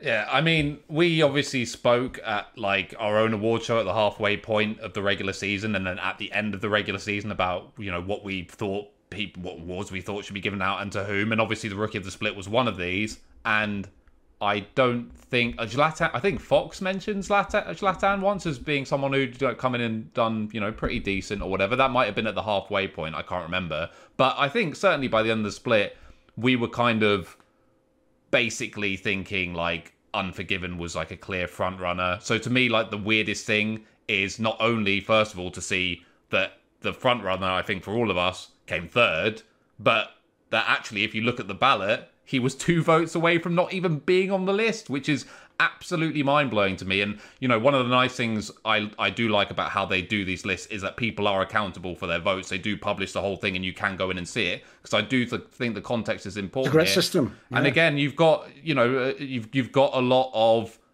I would call group think in terms of how these people are voting, and especially if you know you look at the uh, on-air talent people, basically the riot casters and the analysts, and in the same way that a bunch of them voted for humanoid for first team LEC, which I think thought was rather strange. You can see similar patterns here that a bunch of them voted for Flakked as their rookie of the split, which, as you know, a, a point um, Thorin made off air, and I'm sure he'll reiterate, seems to just be ludicrous recency bias in, in terms of how he played towards gender split. Because for the first however long, I mean, I'm not going to, uh, again, I'm the resident Flakked hater here, but I'm not going to go ahead and say he was really bad or anything like that. But he was not inspiring. He was not good. He was a run of the mill AD carry. And that in itself was above expectations for me. So good props. That doesn't mean you get fucking rookie of the split though, does it? That means that I don't come on here and fucking flame the shit out of you for how bad you are. Or actually, I probably wouldn't blame you for flaming the organisation for what rubbish pickup that was. So great, props to Flakked, but the amount of number one votes he has here is absolutely mind blowing. Mersa, I think, is like a little bit uh, more of a nuanced one where I think when you're trying to judge support players, it can be quite difficult if you don't have access to comms and you don't understand like the jungle support dynamic and who has what responsibility on the team. I do think that's harder to judge. An AD carry is fucking easy to judge. Like, come on, what magic role do you think Flakked's doing on that G2 team, by the way, with Jankos and Caps as leaders on that team that that should propel him that far forward. So I thought it was really weird. Just, I mean, if I'm giving mine off the top of the dome, I go Unforgiven first. And then, oh, I don't even know. Like, th- this wasn't like some amazing crop of like rookies that just came through, right? Like, I feel like when oh Yoya hit the scene, for example, it's like, wow, okay, unbelievable. Like, these crop of rookies are great. I don't have that feeling this time around, and I'm actually struggling to think of who I would put. I'd consider I don't, I don't even know. But to me, the fact that the most egregious thing is the fact that Unforgiven nearly didn't even make the top three, whereas for me, he was actually the number one uh, should have been number one and comfortably number one. I think people forget how bloody good he was in the first part of the season. People were talking about Unforgiven being a potential MVP candidate in the first four weeks. It was the whole narrative was they lost Carzzy, who for some reason, not me, but loads of people thought was a really good player, and it was kind of like the Comp Sama situation of wow, it's so good that they haven't missed a step in the AD carry role when they've replaced their franchise AD carry player and he was playing better than I've ever seen Carzzy play on Mad Lions from my perspective. So to see Unforgiven come third in rookie of the split when this was the crop of rookies, I I think is mental, absolutely mental. And there are a few other things I could say about certain picks, but I'll I'll uh, leave leave that to uh, Mr. Esports. Go on, Mr. Esports, hit us up. I'll do the real version first, which is my actual thoughts on the rookie of the split. Then I'll do some of the individual ones I think are mad on this ballot. Which, by the way, I actually think it's good that they are transparent with who voted for who. Because, in my opinion, by the way, because this is one thing you're going to get people who are going to. Because one thing that's really annoying is people will always get butthurt on behalf of someone who was wrong. So, for example, if I call out like Trouble Inc. now and go, "Why is an SK Gaming content creator paid by SK Gaming voting for an SK Gaming player in their top three? Like, it's an obvious rule. Anyone who who's ever seen any MVP voting ever knows you don't vote for your own player. That's just how it is. Now, if I say that, people are going to get buttered and go, yeah, but is it really that big? Eh, but is it that? No, that's the whole point. These are awards for all of history. So you know what? If you put your name down and you want to, you want to have part of control over the history of esports, it should be known who you voted for. That's accountability. It should actually have to be in the same way as this motherfucker is going to be the rookie of the split forever now, whether he was the rookie or not. Your name's going to be voted with your vote forever Uh, in, etched into the fucking walls of the pyramid for centuries to see, you were a fucking idiot or just corrupt. Now let's go to the actual voting, right? Because my problem is this the entire list is explained by one concept recency bias. This is for real people who look like, one, if you look at when they've done this, it looks like they were able to vote during the playoffs. That has almost certainly affected some of these votes. And then two, that if you look at the people who are like bizarrely high up, they're all just people who had good games the last like six to seven games of the regular split. So, for example, people like Shlatan are at the top of the list because in the second half, that was when all his great games were. They ignore that in the first half he was doing fuck all. Veti basically had to do everything in the team, or Neon with the odd team fight. So my problem is the recency bias just ruins it. This is basically just the last round robin, not the first one. The first round robin, Unforgiven, is the clear number one for me. Like I think he would be number one far and away. I can't even believe there's some people, by the way, who don't even have him top three for real. There are people who like, here's a mad one for you, right? I'll give you an example. So, whoever this is from Mad Lions, it might even be fucking Mac. I'm not sure what his name is, but he has voted Xmatty his number three. That's even the same fucking position. That's even the same position. Unforgiven players. And it is, for real, one of the worst players to play that position in the LEC. And you're voting him in all the LEC. Like, at this point, here's the problem. I also know this, right? The reason why I go hard as fuck at the on camera talent is because they're only supposed to be judging off what they see on screen. I can at least give leeway to coaches and players. They might, in scrims, believe something else. Like maybe in scrims, they're amazed how well Flakked held up in a bunch of these, you know, at least they have other reasons that they could have a different opinion than me. I don't know what the fucking on air talent is smoking with some of these picks. Like, if people don't know, Medic doesn't have Unforgiven on the list at all. He has Mersa as his fucking third, and he has Flakked number one. Same role Unforgiven played. Now, who's in a better team? Unforgiven Unforgiven or Ma- Fla- Flakked? Is it even a fucking debate? It's easily Flakked. And I think even then, eye test wise, he was worse than Unforgiven. Like, I don't get this fucking, this whole list, mate. Like, we're supposed to be a league where everyone brags about how much they want rookies and how we want to develop talent and how you shouldn't hang on to the old guards, you know, and just give them a gig. So in comes a rookie to a team that no less were the champions last year, but they've had to re up and they haven't been able to get big, big names. You come in, and as Rich says, you outperform the fucking player who recently was in that position and definitely all the other rookies at your position. And at the end of the split, there's people who don't even give you a vote for a shitty little rookie award. Like, we're not even celebrating greatness in this league. It's just shit WWE storylines. Like, guess what, fans of WWE? Sometimes the guy who won that match wasn't actually a better wrestler. They just thought the story was cooler. Except the problem is, you motherfuckers are trying to do that to sports.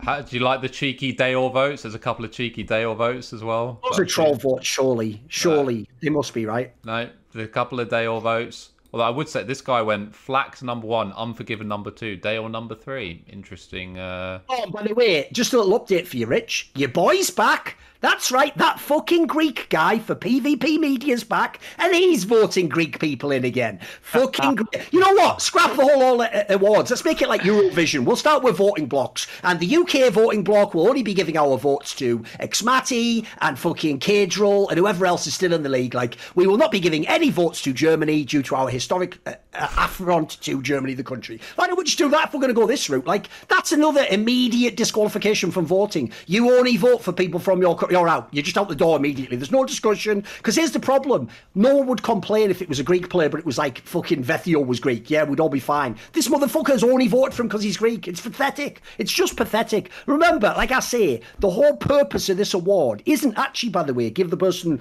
props now. It's for posterity. It's so that in five years you can go back and look and go, wow, Shlatan was the rookie of the split. No wonder he went on to have a great career as a jungler in the LEC. That's how you're supposed to be able to look at it. Uh, this he vote he voted for uh, Mersa first place as well. I, I I've seen. I I didn't actually spot that first time around, but yeah, no, it's uh, it's just outrageous. I can tell that uh, that uh, Gilius doesn't give a fuck about this, but I want to know what his thoughts are anyway. I, I I don't I don't really care. I also don't look at uh, who voted for who. I, I just I did that once and then never again. I thought that 2020 I'm gonna be MVP of the split summer split. I think I played pretty well. Did you get uh, obviously for people who don't know that was Schalke's most famous miracle run because obviously they had multiple miracle runs. Uh, do you do you actually know where you featured in that? If or if you got any votes, were you were you on the list at all? Oh yeah, I was. I I, had. think people voted him MVP, didn't they? Yeah, ma- many people voted me MVP, but there was some teams that didn't didn't even put me top three because they just didn't like me. Like I think Xerxe's team, like Xerxes and me, have never liked each other. I think he didn't even put me in the top three. Then some other players as well that I beat, you know. So that's fine, you know. But like I, I think it's anyway always like this. MVP is popularity contest, you know. Yeah. Like if I think everyone loves the okay, I cannot even say what it is. Actually, this was close. And who won But the yeah. award that year for context? Who won? Uh, Caps. Caps. Okay. Just second time in a row. I think I even had a better record than him in the whole split, like win lose wise.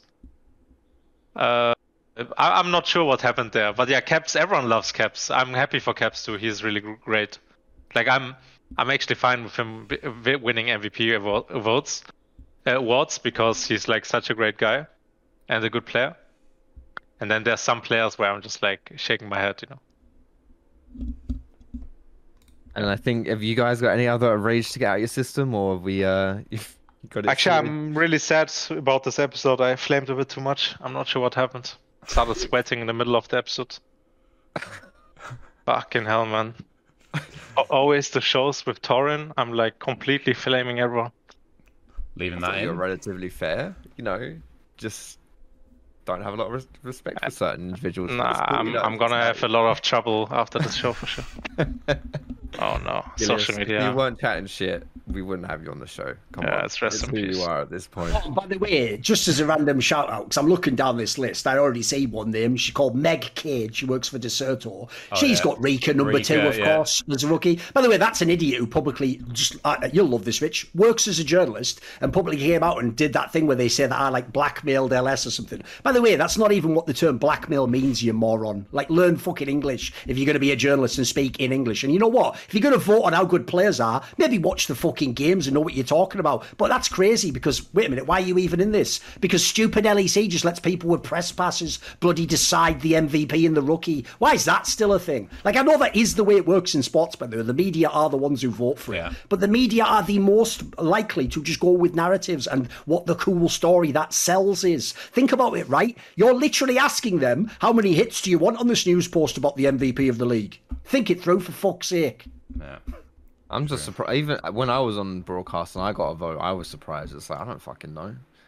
You know, all, all I can see is like just what I'm just like a fan, really, at that point. But you know, whatever. I mean, that, that's the thing. It's like with with someone like Sjokz, for example. Like, I'm not going to be like, oh, Sjokz doesn't know anything about the game, whatever. But when your when your role that is connected to the game doesn't actually have anything to do with how much you know about the game or not, it is kind of weird that you're just assigned a vote by default. Like, Sure. like uh, being a host, like I could host like not very well, but I could host like the LEC without doing any research, like on the specifics or whatever, just having a base level knowledge of what's going on. Obviously, there's a bit more to it than that. I am underselling it a bit, but the point is, I'm not there to be a game example- knowledge person. If, if people don't know, like Machine has hosted like Ti, he's not a super duper Dota 2 guy, for Yeah. example. Yeah, like I, am not there to be a game knowledge person, yet I'm being given game knowledge responsibility, if that makes sense. Again, she could be fully worthy of that vote if it was based on merit, but it's done fairly arbitrarily to the point where I don't really think it can be based on merit. Because again, this guy from this Greek uh, publication is he's obviously not been given it on merit, has he? They just want to get a good, diverse group that covers a lot of ground, and yeah, that can unfortunately backfire. And again, same people, Vitality and Fnatic, I guess this was done at the same time, but did not participate. They're as much to blame as well. Like, not voting is as bad as doing a troll vote because it's not about doing one bad vote and saying, oh, it doesn't really matter because he, he was the only person who did it. No, you're denying a vote for a proper candidate and therefore you're tipping the scales. So, yeah, it's, I mean, again, we're complaining about it. I would say that this whole process is a lot better than it used to be, but it, it's not going to stop us from getting frustrated when Oh, we it'll see. always be like this. Yeah. Look, it's good fodder for shows at least, so there's that. True. And on that note, I think uh, that's about all we have for, for today. Anything else you guys wanna wanna put in here before we wrap things up? No, okay, well, Oh, guys, thanks. whoa, whoa, whoa, Oh, whoa. oh, oh, we have one TSM, more. TSM. This is a lesson for everyone out there. If TSM ever fuck you over, whether you're a player or you know maybe they abused you in some way verbally, so far officially, anything else is you know just hearsay. Uh, threatening police action does apparently sometimes get you what you want because my jersey has finally actually been shipped. Has it arrived? No. So I'm not going to completely pack uh, pat Reginald on the back yet, but things are looking up. My Sven 5.5 fucking K jersey is inbound supposedly. So I will Excellent. update you as and when. We love a happy ending, or what looks like it might be going towards a happy ending. Uh, Gilius, thanks a lot for taking time to Yeah. join us today. I appreciate it. It was nice to hear Thank your you. thoughts and stuff. Thanks a lot for watching. You'll we'll see you next time.